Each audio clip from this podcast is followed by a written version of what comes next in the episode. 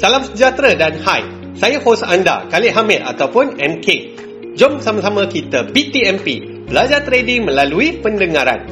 Untuk info lanjut mengenai TFS Price Action Trading dan bagaimana kami boleh membantu anda untuk menjadi trader yang profitable, layari tfspriceaction.com.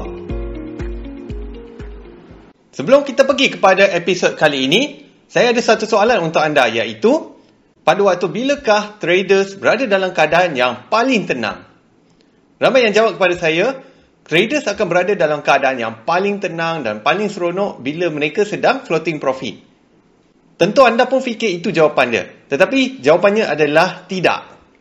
Jawapan kepada soalan pada waktu bilakah traders berada dalam keadaan yang paling tenang ialah bila traders tersebut tidak ada apa-apa position. Ya, memang betul. Bila traders tak ada position, itulah keadaan di mana mereka akan berada dalam keadaan yang paling tenang. Saya bagi satu contoh paling mudah yang anda sendiri pun mungkin pernah alami. Anda sedang profit 30 pips. Sepatutnya anda tentu merasa gembira kan? Tetapi jauh di lubuk hati anda, anda akan fikir patut tak anda hold position tersebut ataupun anda alih stop loss ke entry ataupun anda keluar sahaja profit 30 pips tersebut. Jadi nampak tak walaupun dalam keadaan profit, anda tidak akan boleh berada dalam keadaan yang tenang. Dan untuk menjawab persoalan tersebut dengan lebih mendalam, sebab itu saya buat tajuk podcast kali ini, 5 situasi ataupun senario yang bakal berlaku setelah anda entry. Ingat ya tuan-tuan puan-puan, sebelum kita entry, segalanya adalah di bawah kawalan kita. Tapi lepas kita dah entry, apa yang berlaku seterusnya adalah di luar kawalan kita. Sebab itulah, sebelum anda entry, pastikan yang anda mempunyai sebab-sebab yang kukuh untuk anda buy ataupun sell. Saya ingin kongsikan satu quote daripada Dr. Alexander Elder, iaitu penulis buku Trading for a Living. Beliau mengatakan yang the goal of a trader is to make the best trade. Money is secondary. Apakah yang dimaksudkan dengan make the best trade? Jawapannya ialah anda follow trading rules dan tidak melakukan apa-apa kesilapan. Itulah yang paling penting sebenarnya. Sebab apa yang berlaku lepas anda dah entry, sudah pun berada di luar kawalan anda. Baiklah, sekarang kita pergi kepada lima senario yang bakal berlaku setelah anda entry. Yang pertama adalah anda akan terus profit. Maksudnya price tidak reverse dan dia terus pergi ke arah entry anda.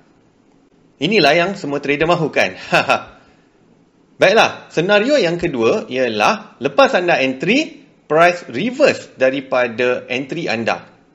Misalnya kalau anda buy, price turun lepas anda buy. Position tersebut mungkin hit SL, tetapi mungkin juga dia sekadar floating tetapi belum hit SL anda. Itulah dia dua senario pertama yang sering berlaku dalam trading iaitu position anda terus ke arah profit ataupun position anda menuju ke arah loss. Dalam senario yang ketiga pula, price hampir mencecah TP anda tetapi dia reverse lalu hit break even stop ataupun stop loss anda. Contohnya TP ataupun target profit anda adalah 40 pips. Price dah pun sampai 30 pips tapi lagi sikit dia nak sampai dia patah balik lepas tu. Anda pula dah pun alihkan stop loss ke entry ataupun melakukan BE stop. Maka trade anda hasilnya adalah BE. Perkara yang paling menyedihkan ataupun menyakitkan bagi seorang trader ialah bila profit dah mencecah 2R tapi trader tersebut tak nak close. Lepas tu, market reverse lalu hit stop loss mereka sama ada di stop loss asal ataupun di BE stop. Jangan sesekali buat tindakan yang macam tu. Bukannya senang untuk kita profit 2R ataupun lebih daripada itu. Bila dah depan mata ada 2R ataupun 3R reward, close sahaja trade tersebut. Jangan hold lagi. Sebab anytime market boleh menghukum kelalaian kita. Market yang global macam forex ataupun gold ni, hampir setiap hari ada peluang trade. There's always a next time. Jangan rasa sayang nak close ataupun takut dia pergi jauh lagi dan sebagainya. There's always a next time keluar sahaja position yang membuatkan anda rasa tidak selesa ataupun uncomfortable. Get out because you can always get back in, bak kata Paul to the Jones. Jadi itulah dia senario ketiga yang mungkin boleh berlaku. Iaitu position anda hampir hit TP tapi dia patah balik. Senario yang keempat adalah yang paling dibenci oleh traders. Iaitu price hit stop loss dulu. Lepas tu dia baru mengikut arah position kita. Tersangat ramai traders yang mengadu dan mengeluh kepada saya benda ni. Mereka kata yang mereka selalu kena situasi di mana price hit SL dulu lepas tu baru dia jalan. Respon saya kepada mereka ialah, dan saya nak anda dengar baik-baik ya. Daripada 100 kali, berapa kali sebenarnya situasi tersebut berlaku? Dan jawapannya mungkin tidak mengejutkan anda, iaitu tidak tahu. Mereka tak pernah tahu exactly berapa kali yang jadi macam tu daripada 10 trade ataupun 50 trade ataupun 100 trades. Sebenarnya, mengikut pengalaman saya yang dah lebih 16 tahun dalam trading ni, Benda ni sangat jarang berlaku. Boleh dikatakan daripada 10 kali trade, ianya cuma berlaku sekali sahaja. Jadi janganlah cuba kata yang benda ni selalu berlaku. Tetapi tanya diri anda, selalu tu berapa kali? Dan macam yang saya cakap tadi, ianya sebenarnya jarang berlaku. Ini adalah salah satu senario yang boleh berlaku dalam trading. Tidak dinafikan yang ianya memang boleh berlaku, tetapi ianya jarang sekali. Dan senario yang kelima juga jarang berlaku, iaitu dia hampir hit SL, lepas tu dia pergi kepada TP anda. Kalau sebelum ni dia hit SL dulu, baru dia pergi ke TP, tapi kali ni dia hampir ataupun nyaris hit SL, dah nyawa-nyawa ikan dah. Tapi dia berjaya turn around lalu memberikan anda profit. Sekali lagi soalan yang sama saya akan tanya pada anda. Daripada 10 kali, berapa kalikah benda ni akan berlaku? Jawapannya seperti yang anda dah boleh jangka ialah ianya jarang berlaku. Yang selalu berlaku dalam trading anda dan juga saya ialah price tersebut hit SL ataupun dia straight away pergi kepada TP. Sekarang saya nak recap semula 5 senario yang boleh berlaku setelah anda entry. Yang pertama, dia profit. Yang kedua, loss. Yang ketiga, dia nak hit TP tapi dia patah balik lalu hit stop loss anda sama ada di stop loss asal ataupun BE. Yang keempat ialah dia hit SL dulu baru dia pergi ke arah entry anda. Dan akhir sekali yang kelima, sikit lagi dia nak hit SL tapi dia berjaya hidup semula lalu memberikan anda profit. Jadi itulah dia senario yang boleh berlaku dalam trading anda. Inilah yang dikatakan sebagai uncertainty ataupun ketidaktentuan dalam market. Jadi macam mana anda nak jadi seorang trader yang tenang untuk menghadapi ketidaktentuan ini? Tips yang saya boleh bagi ialah anda perlu mempunyai pegangan yang kuat terhadap mindset risk first, reward later. Ada dua benda dalam trading yang anda boleh kawal. Yang pertama, iaitu yang paling mudah ialah anda punya risk management. Anda perlu letakkan stop loss pada setiap trade anda.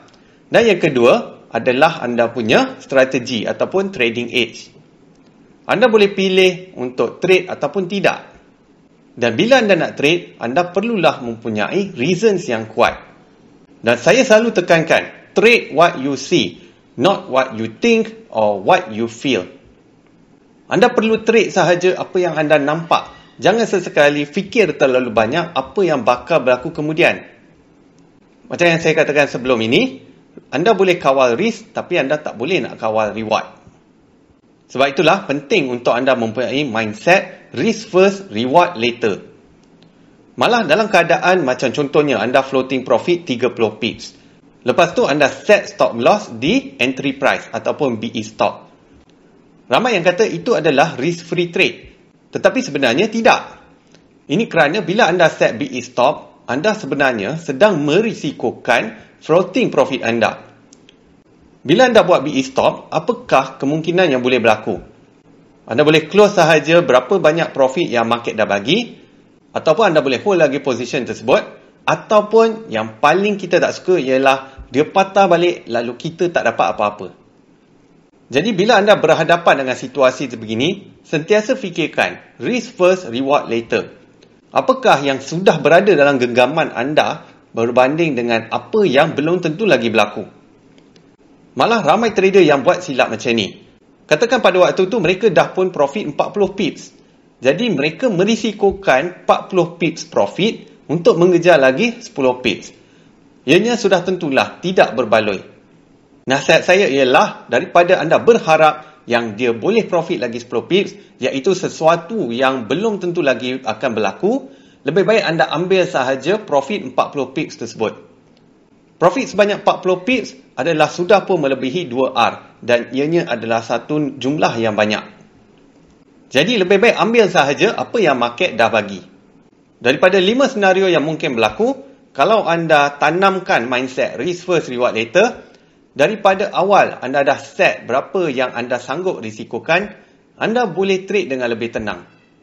Kemudian bila anda dah set stop loss dan entry anda juga berpandukan kepada setup dan signal yang trade what you see, anda sudah pasti akan berada dalam keadaan yang lebih tenang.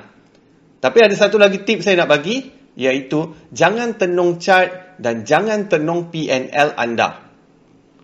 Kalau anda tenung chart dan juga pergerakan PNL anda, anda akan berasa sangat stressful.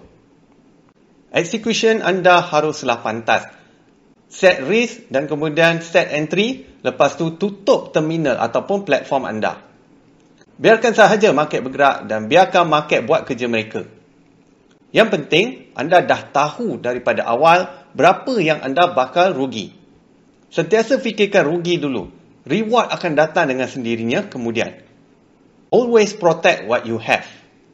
Kesimpulannya, dalam menghadapi ketidaktentuan dalam trading, sentiasalah amalkan risk first, reward later. Kemudian bila anda nak trade, always trade what you see dan setelah anda execute, jangan tenung chart dan jangan tenung pergerakan PNL anda. Anda dah set risiko anda daripada awal, maka anda akan rugi setakat itu sahaja. Peluang trade akan muncul hampir setiap hari. There's always a next time. Bila anda loss, minimumkan loss tersebut. Dan bila anda win, pastikan win anda adalah lebih daripada dua kali ganda risiko anda. Tak ada apa yang boleh merisaukan anda kalau anda dah tanam betul-betul mindset risk first, reward later. Okey, sekian sahaja untuk episod podcast kali ini. Semoga bermanfaat dan ingat ya, teachers learn the most. Share episod podcast kali ini dengan sekurang-kurangnya tiga orang rakan anda. Untuk info lanjut mengenai TFS Price Action Trading dan bagaimana kami boleh membantu anda untuk menjadi trader yang profitable, layari tfspriceaction.com. Selamat maju jaya dan kita jumpa lagi dalam episod yang seterusnya.